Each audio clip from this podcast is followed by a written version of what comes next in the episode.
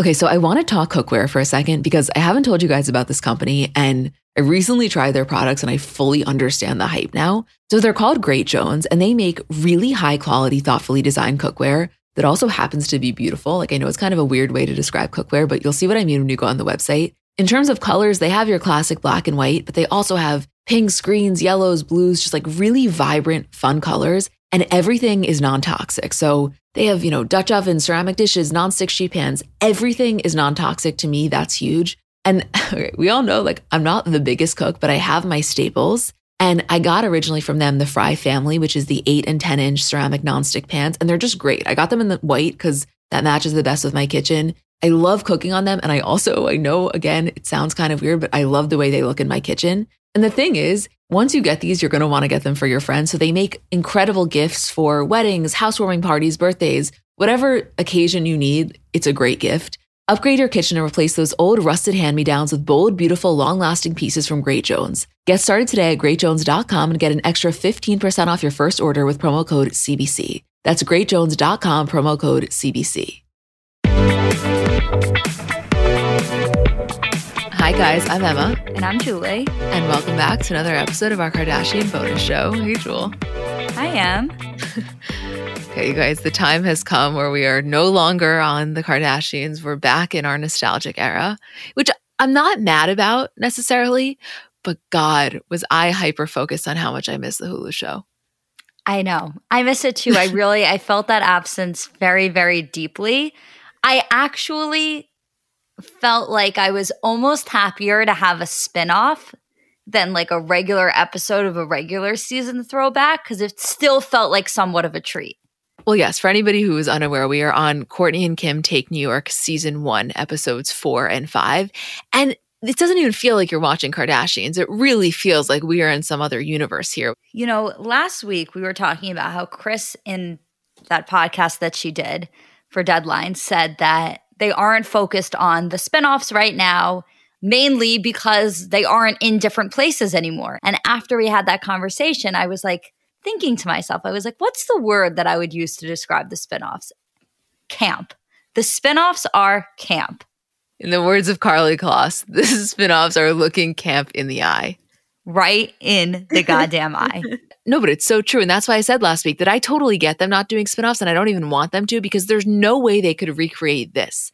I mean, what we're experiencing in this episode, not only is it the beginning of Scott's Lord era, but it's also Kim hooking up with the bodyguard. I mean, we're doing shit that never in our wildest dreams would they even remotely attempt to do now. Mentally, how do you think you're going to handle Khloe and Lamar? Not good. I know that I'm in for it. I just know that. What about you? Yeah, no, I mean, I already obviously know not good. That's why I asked. Okay, so part of this episode really centers on the fact that Kim is turning 30. And to put it kindly, she's going through it. I mean, she is really stressed out about the concept of not only aging, but also this is not where she expected to be at 30. I think she thought she was going to be married with 2 to 3 kids. And the fact that she's not even really in a relationship, it's really, you can see, taking a toll on her mentally. Birthdays are stressful. Birthdays are really, really stressful. And so, especially the big ones, like the landmark birthday numbers. So to watch her go through that felt so relatable because I think birthdays are one of those things where you hit a certain number. And this is not for everybody. Some people, their birthday comes around, they don't even think about it. But what you were seeing here with Kim is no matter how much you have going on in your life, I think you hit a certain number and you're reminded of the things that you haven't done yet. I think that watching someone else experience that, at least for me, puts it a lot more in perspective because not to say I didn't have empathy or compassion for what she was going through. I do think that birthdays can be triggering for a whole host of reasons. But to me, I'm like, oh my God, don't be so ridiculous here. You're 30, you have your whole life ahead of you, which is interesting because that's going to be me in a few years. And I think that it was important to kind of put it in perspective of I see how ridiculous I feel that she's being, even though I get it, that there's no reason for me to then also go through that. I mean, I am not a birthday person at all. So I so got what she was saying and going through. It's funny because obviously they're in New York and they're going to Vegas for her birthday. And it wasn't even a question. It was kind of the natural thing they were going to do. She was hosting a party. It's something they've been doing for years. But every time I see her there, I always think to myself, how did they get on this trend? Because this is not Kim. I understand it for Khloe. I understand it for Kourtney, for Rob, for Scott, but this has never been a thing that Kim enjoys. I feel like Vegas in general is the antithesis of what she considers to be a good time. Yet they were so in the routine of just going there for her birthday. I feel like Kim's entire world opened up once she realized that she could just have a dinner party. Right. She didn't have to do this. There was no longer this need to do it in order to stay relevant. And also there were so many other avenues for her to make money. Right. It's like you don't need to do an appearance. You don't need to do a whole party. You definitely don't need to drink and go out and stay out all night. Like you can just have a really nice dinner and that really covers it. And I honestly, my guess is that Kim's entire view of birthdays changed once she realized she could just do that and be happy. It's very interesting, though, timeline-wise for a second, because this episode was filmed in 2010. Kim's 30th birthday was October 21st, 2010. She started dating Kris Humphries literally a month later, right? So November 2010. They got married August 2011. As we know, they filed for divorce just a few months later. North was born in June 2013. So 2 years after her marriage to Kris, 3 years after her 30th birthday, roughly, was when North was born. Her and Kanye got married in May 2014. So in the course of 4 years, she had a mental breakdown about turning 30. She then got into what she thought was the relationship of her dreams. She then got out of that relationship and then really embarked on what she would consider kind of the, quote, life of her dreams. And then to really bring it full circle, her 40th birthday, 10 years later, was October 2020. She files for divorce February of 2021, and technically she's declared legally single as of March of this year. So in the course of 12 years, I mean, she really went through so many different phases of life, not only in terms of what she was actually experiencing, but also her reaction to those experiences, because I think she would say that now her 40s are the best year. Oh, I mean, 1,000,000% she would say her 40s are.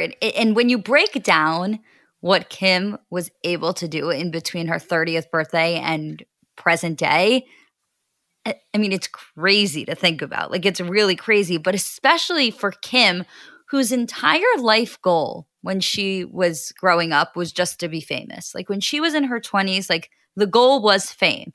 And so at her 30th birthday, my guess of what was going through her head was like, it can't get more than this. Like, this is as famous as I can get. Like, you know what I mean? Like, when you're a reality star the way that Kim was, I don't think she ever thought that her fame would get greater than it was. 30 years old in Vegas, her entire family's there. They all have this reality show. Like, that is peak. And so for all of these other things to fall in line, that's one thing. But for Kim's goal of just fame to be on a continual rise and a whole other level than it was at 30, that's what's crazy to think about too. Well, I was actually thinking about that in the scene when they're walking into the nightclub and you see, I mean, the place is lined. The entire casino is lined. They have full security, which of course now is the norm. I mean, they can't go anywhere without it being a giant mob basically. But I don't think I fully realized that this was happening at the time. And then when I watched this episode, I was like, oh shit, they've been not this famous for this long, but they've been very famous for a very long time, because no matter who you are, I mean, let's think Jennifer Aniston, for example, or someone like that is objectively one of the most famous people in the world. They don't have a crowd following them like this, because that's just not the way they handle their fame. Whereas the Kardashians, because they've done it this route from the beginning, these type of crowds have been following them for a while now. This isn't anything new necessarily. Right. And that's one of the things that they still speak about, which is using the size of those crowds and using the fact that those crowds exist as a barometer for their fame. And I think it's Kim that talks about when she was at that donut shop and this massive crowd had just formed outside. And she had this realization of like, oh my God, all of these people are here for me. And so I think that they never shied away from the crowd because it was always such a tangible example of their fame, even to this day, I think. Oh, for sure to this day. I mean, I know this is such a ridiculous example, but last week when we were telling the story about how we were literally walking downtown and that's when Kim happened to be walking out of the Freedom Tower from her appearance, even that small crowd that formed, she was so thrilled to take pictures with every single person. And I mean, again, this is one small little anecdote, but I really do think that the in-person interactions is something that again, that she learned from Paris Hilton, she has never lost sight of the importance of when she can. I mean, listen, sometimes it's a security risk. Sometimes when there are so many people, you just have to get right in the car and you really can't take the time to do it. But when it's in a controlled enough environment, I think she will always take advantage of those moments because it does bring her back to the early days. And I don't think that's lost on her. You can make the argument that it's maybe lost on some of the other ones. I don't think it's lost on her. No, I don't think it's lost on her either. I don't think it's lost on Khloe. But when we saw Kim do that, when she walked outside and there was a very small crowd of people there waiting for her as she walked out, she stopped, she took selfies. It wasn't a whole thing. It wasn't like she spent the entire day there. She obviously had somewhere to be, but she very much made sure to stop and take the time to do that. And I remember saying to you, like, you know, I've seen her do that in a million videos of her walking out of a hotel or walking somewhere and stopping and taking a selfie. But to see it in person was a whole other story because you're like, oh, wow, she really does that. Like, that's not an act. Like, that is a real thing that she did. There was probably 10 or 12 people there. And even for a crowd that was that small, she still stopped to make sure she did that. But again, you watch any video of Paris Hilton, she does the exact same thing. And by the way, I don't blame any celebrity for not doing that. I think it's overwhelming in the moment. But I really just think the era of celebrity and fame that Kim was on the come up with, you know, those LA nightclubs and outside of Kitson, like there's always a part of me, and I would love to ask her this, if she ever feels transported back to those times when she's out in a situation like this and someone asks for a selfie. Because in a way, in a weird way, it almost is reminiscent on those times because one could make the argument almost that she's like progressed past the quote need to do that or more than that, just follow me for a second, almost like progressed past the accessibility to do that, you know? Like you don't think of someone this famous being able to be stopped for a selfie. Does that thought process make sense or not really? Right, and that's the thing. It's not like Kim needs to do this to prove some like PR move, like, oh, you know, like I have to look really good when I walk out. She doesn't have to do that. Most celebrities, I would say 98% of them, walk out of a building and do not stop for anybody and they just get into their car and go. That's the norm. It's not like Kim is some celebrity on the come up where she's like, wow, I need every fan I can get, or like I really want to garner this reputation early in the game. Like the reputation's kind of on lock. So it is, I mean, yeah, it's interesting to watch her continue to do this, but it clearly comes from a place of want, not need. Right. I do think it's a want, but also I think on some larger scale, it's like almost paying homage to her earlier days when this is what she thrived off of. I really feel to you, and I, again, want to talk to her about this so badly on a microphone. I really feel like there's a part of Kim that even though one could make the argument is so jaded and so this is really her world now and no part of it feels like exciting necessarily to her. I really do think there's always a part of her that is very in touch with this, you know, 20-something-year-old girl that just wanted this so badly. I don't think that spirit's ever left her. And I think that's the reason it's been able to sustain itself for that long. And I think she would 100% agree with that.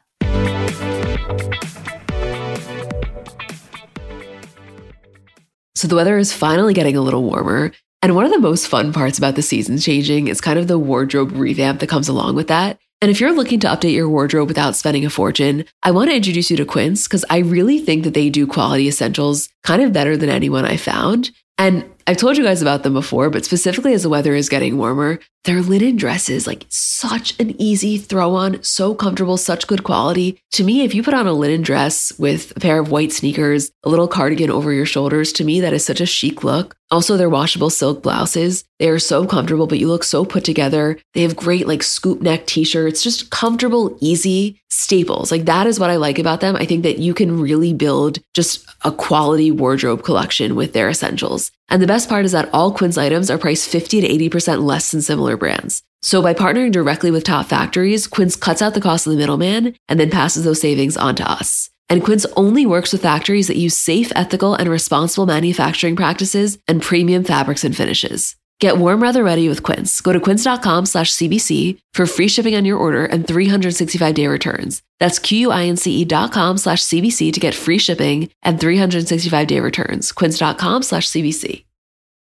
Let's talk about baby making for a second because it's really not as simple as it's made out to be, meaning there's just factually a lack of knowledge surrounding how to get pregnant. And kind of, you know, for many of us, we spend our lives trying to prevent unwanted pregnancy. That when you do want to conceive, there's almost a lack of understanding and resources. which is why I want to introduce you to Frida Fertility. Frida Fertility is the only one-stop shop that makes it easier to make a baby, with a set of solutions for everything from egg and sperm health to ovulation tracking to conception aid. And basically what Frida is doing is simplifying the journey to parenthood with products that help you go from trying to making a baby. And their products are innovative, easy to use, accessible, from ovulation prediction to at-home insemination kits. They're kind of revolutionizing the conception aid game with the at-home insemination kit, which is almost, you can think of it as like a modern, effective solution to the turkey baster. This is baby making simplified. Find Frida Fertility on Amazon, Target, and select CVS near you.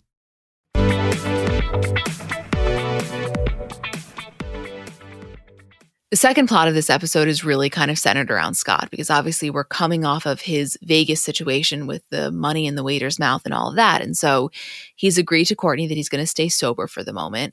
So initially, he comes with them to Vegas for Kim's birthday. They get off the plane. I mean, they're literally at the airport, and he turns to Kourtney and he's like, you know what?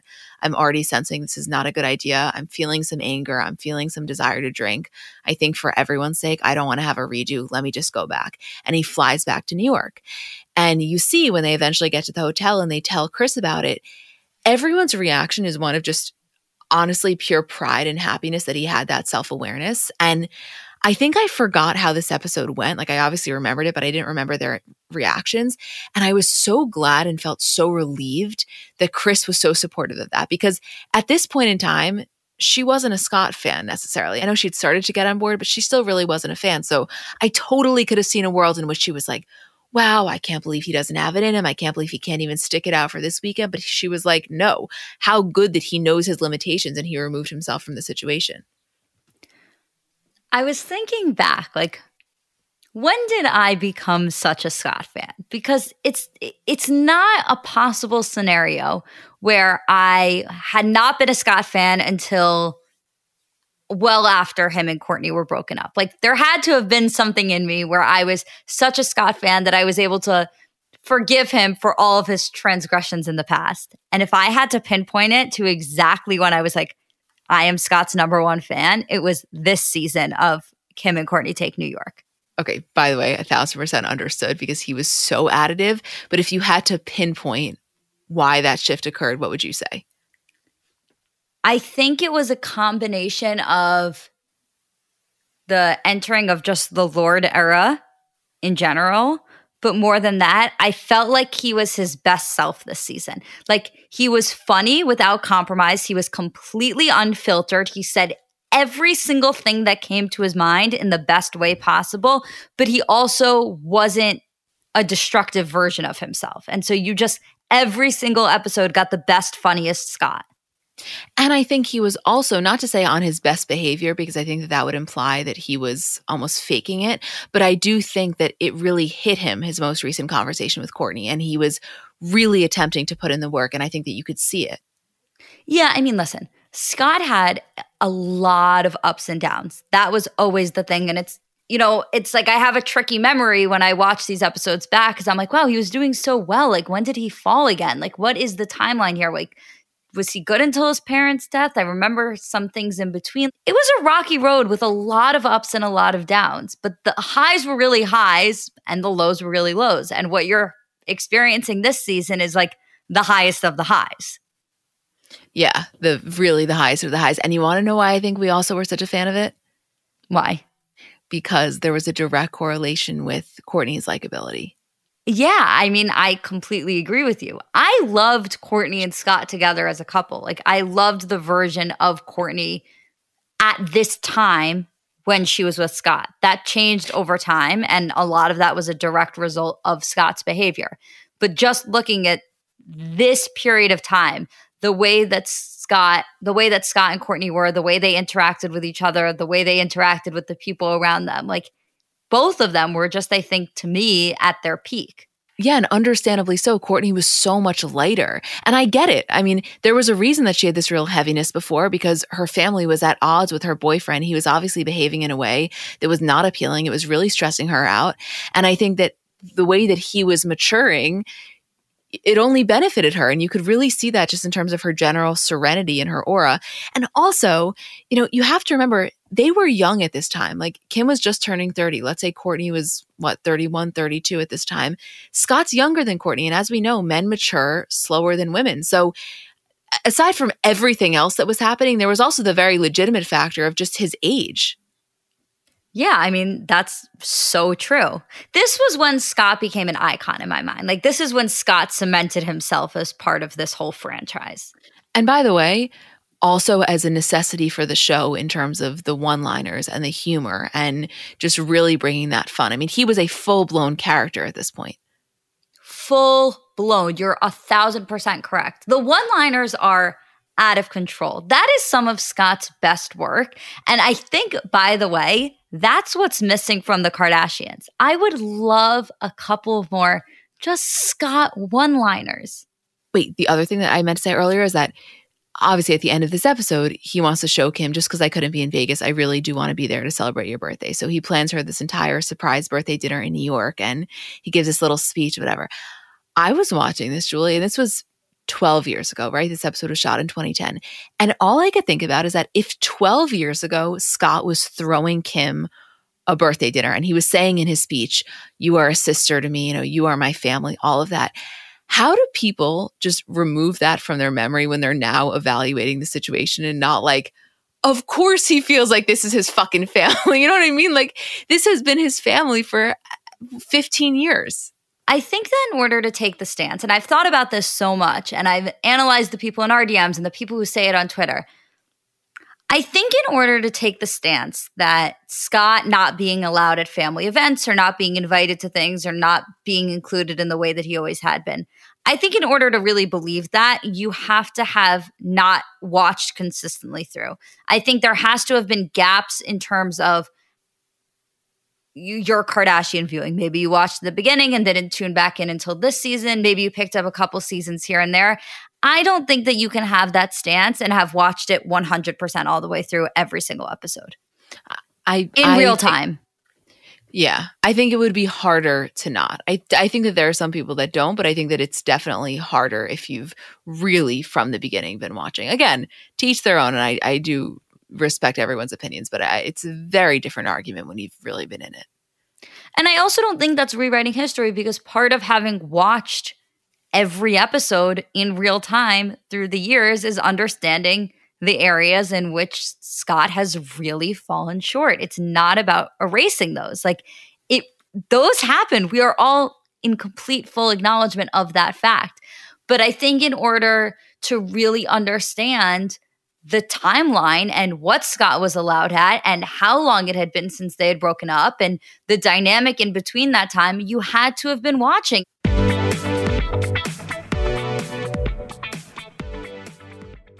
Apartments.com believes the dishwasher does more than just clean plates. It turns your whole place into a time machine by turning the time you would have spent washing dishes into extra time for you. That could mean more time to read, more time to knit, or more time to contemplate the vastness of time itself. With Apartments.com, finding somewhere to live with an elusive dishwashing/time expanding device is easy. And listen, we all have our non-negotiables in terms of what we really want when looking for an apartment. I know for me, natural light has always been really important. I just know myself, and I am a happier person when I have that natural light throughout the day. And I also told myself that in my next place, I will definitely have a washer and dryer, because you just can't beat that convenience. And I know it can be hard to find, but when you find it, I think it is so worth it. Apartments.com hosts the most rental listings with over 1 million available units. And with comprehensive search tools and instant alerts, you never have to worry about missing out on the perfect place. To find whatever you're searching for and more, visit Apartments.com. The place to find a place. Live Nation presents Concert Week. From now through May 14th, get $25 tickets to over 5,000 summer shows. That's up to 75% off a summer full of your favorite artists, like 21 Savage, Alanis Morissette, Cage the Elephant, Celeste Barber, Janet Jackson, Meghan Trainor, New Kids on the Block, Sean Paul, Sum 41, Whitney Cummings, and many more for way less. Grab your tickets now through May 14th to see all of the artists you love all summer long for just $25 each. Visit LiveNation.com/Concert Week to buy now. That's LiveNation.com/Concert Week to buy now.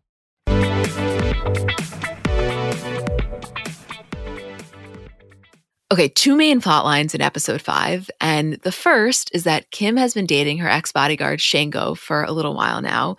We were introduced to him a few episodes back. No need to really get into their full dynamic, but we find out in this episode that he got a job in Australia and he's leaving. So this is their final week together, and you can see that Kim is legitimately sad. My takeaway from this is that it really is true, and this is no disrespect to Pete, because I'm sure what he brings out of her truly is unique, but there is a giddiness that comes from Kim exclusively in a new relationship with a man. And I've noticed it just in tracking all of these seasons, whether it's a Kris Humphries, a Kanye, like someone she ended up with or someone she didn't, Kim just fucking loves men. And I mean that in the most positive way. Like there is just this flirtatiousness that comes out of her that is so fun to watch. Well, it's so funny because in the episode before, when it's her 30th birthday, she's going through all of the flowers that she got sent to her. And it's like every single one is from a friend. And she's going through every single card being like, please be from a boy that I like. Please be from a boy. Like, are there any like flowers from any boys here? And I'm like, you're Kim Kardashian searching your bouquet of flowers for your 30th birthday and you're looking for a boy? Not even a specific boy, just any boy? I'm like, that's the most relatable shit in the whole world. But that's what I'm saying. It really is true that Kim just loves being courted. She appreciates the art of it. And when you watch from the early seasons on, you understand why when she's sitting on her private plane going to the Dominican Republic for her Sports Illustrated shoot, that she is so touched by Pete having dibs hand-delivered. You know what I mean? Like all roads lead to where we are currently, and all of the little things you understand from watching these seasons why they're such a big deal to her. Well, that's the whole thing with this point in time of the Kardashians is, and I don't mean the Kardashians, I mean the family, not the show, but all of these little things that she's saying, it all connects. Like it all connects to the now. And so, for example, when Kim is so upset that Shango is going to leave, this was never a relationship that was going to last, but Kim's still like a little heartbroken. And Kourtney is the one that's saying like, Kim is such a hopeless romantic. And it's like, you are literally watching that in full effect right now. When Kim is talking about the little things that she wants out of a relationship or how she feels about the men in her life or like, you know, being a little bit boy obsessed, that's what you're watching now. And so all of those things connecting, I mean, and even the conversation that we always have about how at this point in time when Kim was 30, this is when it really hits her of like, I thought I would have kids by now. And that's what leads directly into the Kris Humphries of it all. And so that's one of my favorite parts about watching these early episodes is like the groundwork is all right there. It's all right in front of you. Well, just to get a little bit specific, in current day, when she's talking about how she technically made the first move with Pete, she reached out to him and she says, you know, that's so unlike me. It's not something I would normally do. When you watch these earlier seasons, you have a much clearer understanding just how off-brand that is for her. Like, at no point in her life was Kim the girl that would willingly text the guy first. And there is nothing wrong with texting the guy first, but she so deeply appreciates the art of being courted, which is why, like, when you're watching all of this, it does somehow lead you to the fact that, like, wow, she must have really felt something for Pete, even if it was purely a sexual desire, because that is not part of her typical playbook.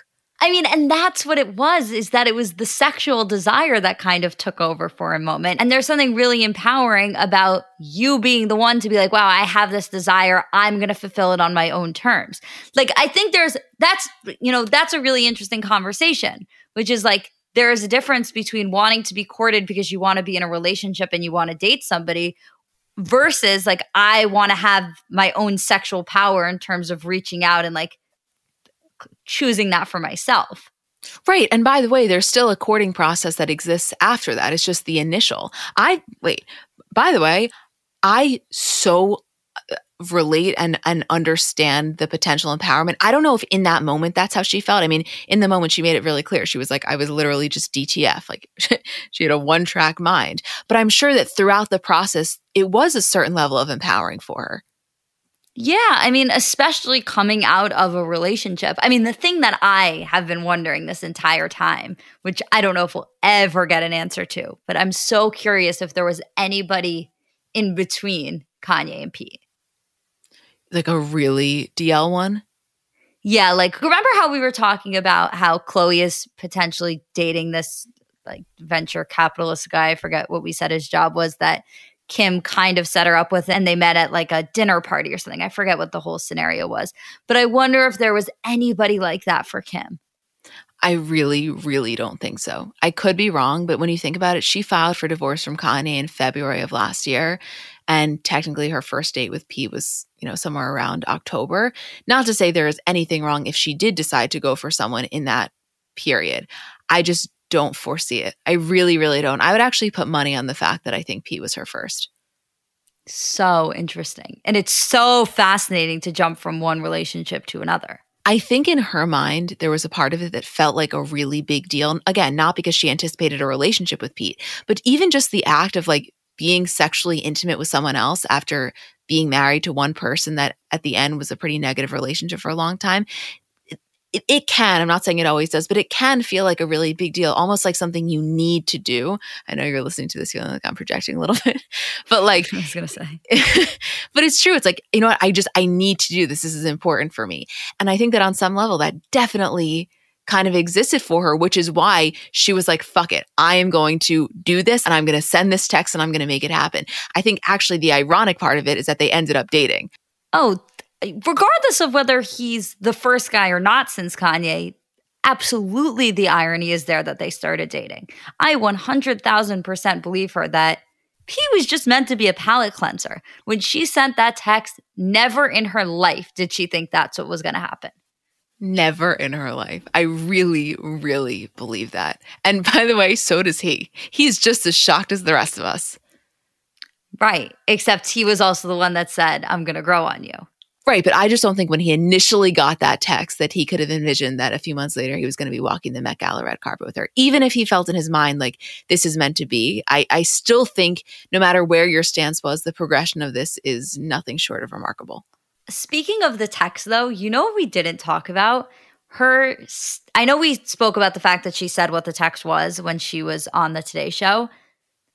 The way that I feel about every ounce of information that we get from them is like, okay, and then what? Like, okay, you gave me the text, but what did he say back? I'm still missing something here. I'm still going to need you to piece together more pieces than you've pieced together thus far. Well, what did I tell you, Julie? Kim Kardashian, professional edger. I mean, the woman has a fucking PhD in it. It's all she does with us. We're not necessarily blue-balled because eventually we get it, but we are edged. I wonder if Pete gets that same treatment. He's talking about it. It's like, yeah, we've been doing this for years. Welcome on board, buddy.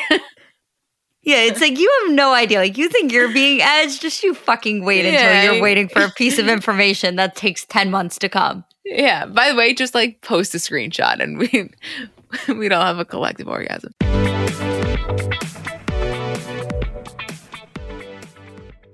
So I know we're all kind of operating at a different skill level when it comes to makeup. I have some friends who they do their makeup and it looks like they got it professionally done. I have others who know nothing about any products. And then I would say I'm somewhere in the middle. By no means am I very skilled, but I think I can hold my own. And in terms of my everyday, I'm just doing mascara, lip gloss, and maybe a little bit of highlighter on my inner corner. So if I'm only using a few products, I need them to be excellent. And I've recently been very into the Thrive Cosmetics mascara, which I'll tell you about in a second, but just in general, a note on the company. For every product purchase, Thrive Cosmetics donates products and funds to help communities thrive, which I just love knowing that I'm buying from a company that does that. And in terms of their mascara, so it's the Liquid Lash Extensions mascara. You guys have seen that. It's the viral turquoise tube. I saw it all over social media before I ever started using it. And it's a unique formula that creates tubes around each eyelash to lengthen them. It's also super easy to remove. So it slides right off with warm water. It doesn't leave smudges. And the ingredients are really nourishing. So they support longer, stronger, and healthier looking lashes over time. It really just gets the job done. You will see what I mean when you try it. Refresh your everyday look with Thrive Cosmetics, luxury beauty that gives back. Right now, you can get an exclusive 10% off your first order at thrivecosmetics.com/CBC. That's Thrive Cosmetics, CAUSEMETICS.com/CBC for 10% off your first order. Let's talk about something near and dear to our hearts, our furry companions. Life is full of unexpected twists, just like the ones we love to uncover about our favorite celebs. But sometimes those twists involve our four-legged friends. Imagine navigating the unpredictable world of pet parenthood, where every day is a new adventure. Our partner, Spot Pet Insurance, wants to share a message to help make sure you're prepared for any unexpected curveballs, whether it's a sudden illness or an unplanned trip to the vet. Spot Pet Insurance can be your secret weapon against the unexpected. With Spot, you can get up to 90% cash back on eligible vet bills, helping you with those surprising expenses that seem to pop up when you least expect them. But wait, there's more. Spot Pet Insurance plans go beyond just offering coverage for accidents and illnesses. You can enhance your plan with their preventive care benefit, ensuring that routine wellness, vaccines, and more can be covered too. Head over to SpotPet.com today to get a quote instantly. Trust us, it's the easiest thing you'll do to help secure the well-being of your dog or cat. Visit www.spotpet.com today. Paid ad from Spot Pet Insurance. Waiting periods, annual deductible, coinsurance, benefit limits, and exclusions may apply. For all terms, visit spotpetins.com/sample-policy. Insurance plans are underwritten by either Independence American Insurance Company or United States Fire Insurance Company and produced by Spot Pet Insurance Services, LLC.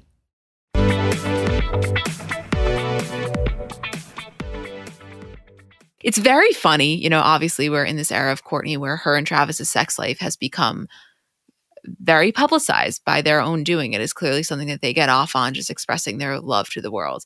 And in this episode of Kourtney and Kim Take New York, her and Scott have really taken on an enjoyment for public sex. Obviously, if you watch the episode, it starts because Kim had heard them having sex. So they're like, okay, we got to escape out of the apartment and just do it anywhere we can get it in. And then that started into really getting this fetish for public sex. So much so that they're at Kim's glamour shoot and they're in the bathroom and this like random woman basically walks in on them fucking, which Kourtney's like, all right, we got to reel it in here. But it was interesting to see a slight little glimpse of something that we would then later find out is something that Kourtney is seemingly very into. That was really interesting for me as well. And I, you know, in the early seasons of Kardashians, and this may have been something that came more from just being young and less about like sexual desires or sexual preferences in that way, but her and Scott were so PDA, especially in front of the family. They would be sitting all together, hanging out in the living room. Kourtney was sitting on Scott's lap, making out in front of the entire family. And so there are certain things about the way that Kourtney interacts in a relationship that, while with Travis, seemed to be taken to a whole other level. But again, the groundwork for her as well was right there the whole time.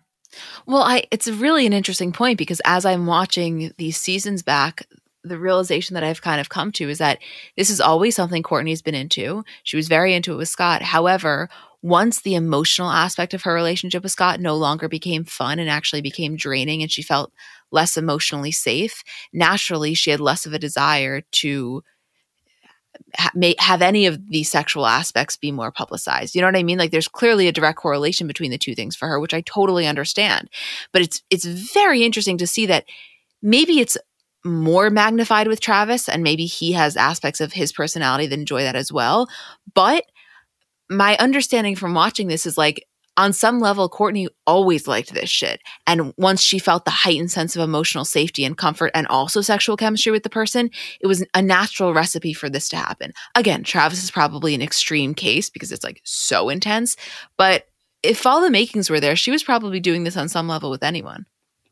No, but you're so right in the sense of like this was probably a sexual desire that she has had for a while, and this was something that she was always somewhat into, but it really takes feeling very, very safe with someone to follow through on the progress of that and like feel like it's okay and really like be in tune to what you want and what like, you know what I mean? And that was something that she clearly felt safe enough with Travis to be able to do. And so it is very interesting watching the difference between Scott and Travis in situations where they're so comparable, because it's not typical that certain situations that Kourtney was in with Travis would be certain situations that she used to be in with Scott, because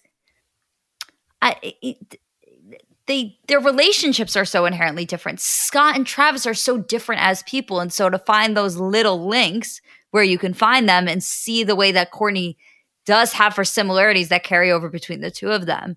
It's honestly reassuring. I was literally about to say it's reassuring because it goes directly against the argument of like, wow, she's really changed for Travis. Yeah, on some level, I'm sure she is molded to some of his desires just as he is probably molded to hers. But it's comforting to see that it's always been inside of her. I know we're going like really deep, but I had that exact same thought when I was watching this.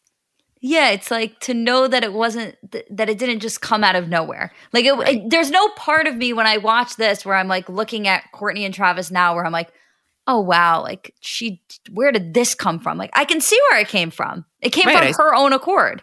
I see it clear as day. By the way, the cherry on top of this whole episode is that at Kim's glamour shoot, Kanye comes. Just like as a friend or potentially as a creative eye. And she thanks him. And then the next scene, she's going on her date with Shango. And these are the exact situations and circumstances that he is referencing when he talks about it in interviews. And he's like, yeah, I just had to wait while she dated these other guys. You know, I just had to let her do her thing. Like, I'm sure he's at this shoot with her thinking, this is the woman that I'm going to marry. Like, I got to let her, you know, sow her wild oats, but I know she'll be back.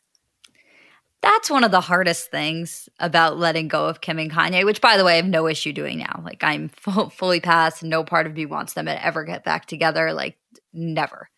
But in terms of viewing their relationship as a whole, the love that Kanye had for her before they were ever a thing is something that just can't be forgotten. And it really makes the whole thing harder when you look at why I'm sure that Kim was able to work hard at this relationship in a time where she maybe, like she said when she was sitting with Chloe in bed, where she maybe should have walked away earlier, or maybe thought to herself that she should have walked away earlier. Like, I am sure that whole idea of he waited his whole life for me, like he waited all of these years for me to come around to him, probably stuck with her for a really long time.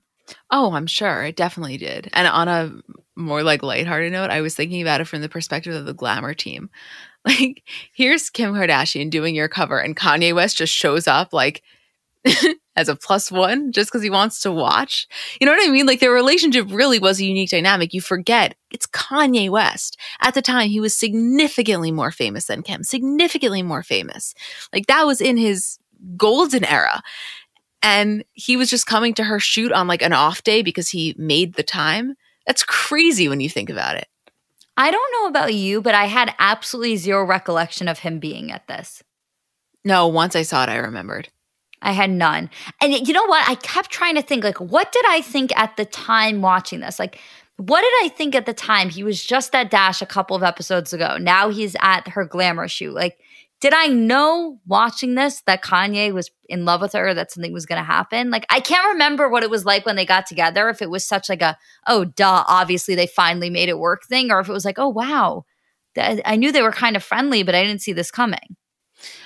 I think that for me at the time, I was more just hyper aware of how well connected she was, because I think to me, Kanye West was like the epitome of, you know, an A-list celebrity. And for him to always appear so casually to me made me have a better understanding of where I felt she was at in terms of her fame. But I wasn't looking at it from a romantic lens, I don't think, at least at this time. Do you remember what you thought when they first got together?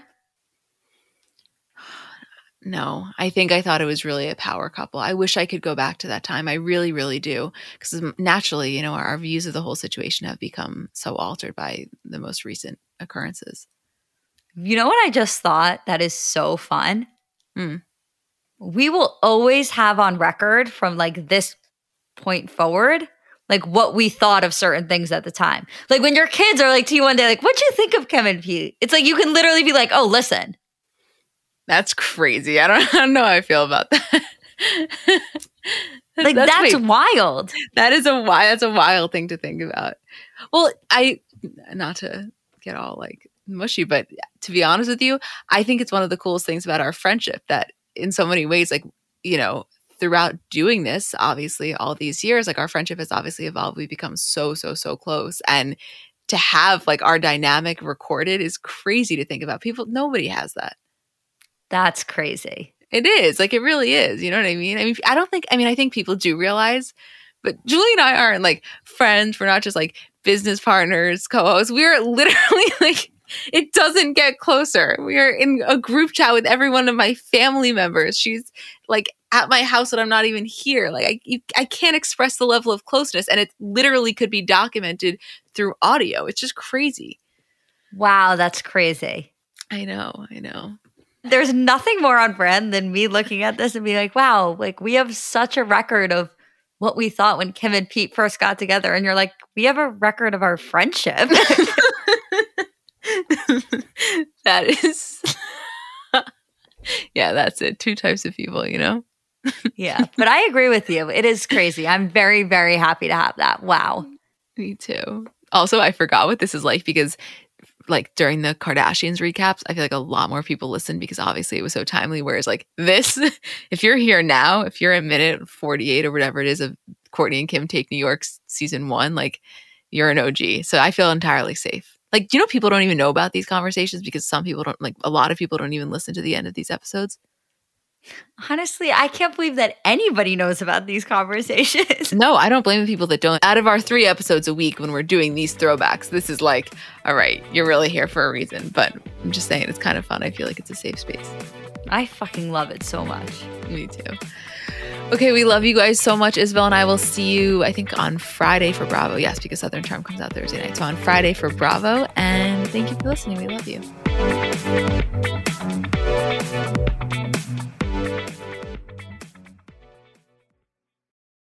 So I'm a big fan of transparency across all aspects of life. Like, generally speaking, there's pretty much nothing I wouldn't rather be told straight up. But specifically when I'm buying something or paying for a service, I just want to know what I'm getting myself into. And oftentimes there can be so much nonsense or so much yada yada. For example, sneaky terms hidden in the fine print of contracts, or bills that randomly go up without properly alerting you, or budget airlines with cheap fares but then exorbitant fees to make up for it elsewhere. And we just should not need to be dealing with this type of yada yada in our lives. And yes, you could read every single word of every single contract, and that's one way of avoiding it. Or you can go with a trusted brand like Metro by T-Mobile that helps you to get ahead and not pull you back. That's right. You don't take yada yada from life, so don't take yada yada from your wireless provider. Metro by T-Mobile has no contracts, no credit checks, no surprises, and nada yada yada, which honestly gives so much peace of mind. Like, you shouldn't have to compromise for an okay option with sacrifices when you really deserve that full transparency. Stop by one of over 6,000 Metro stores nationwide.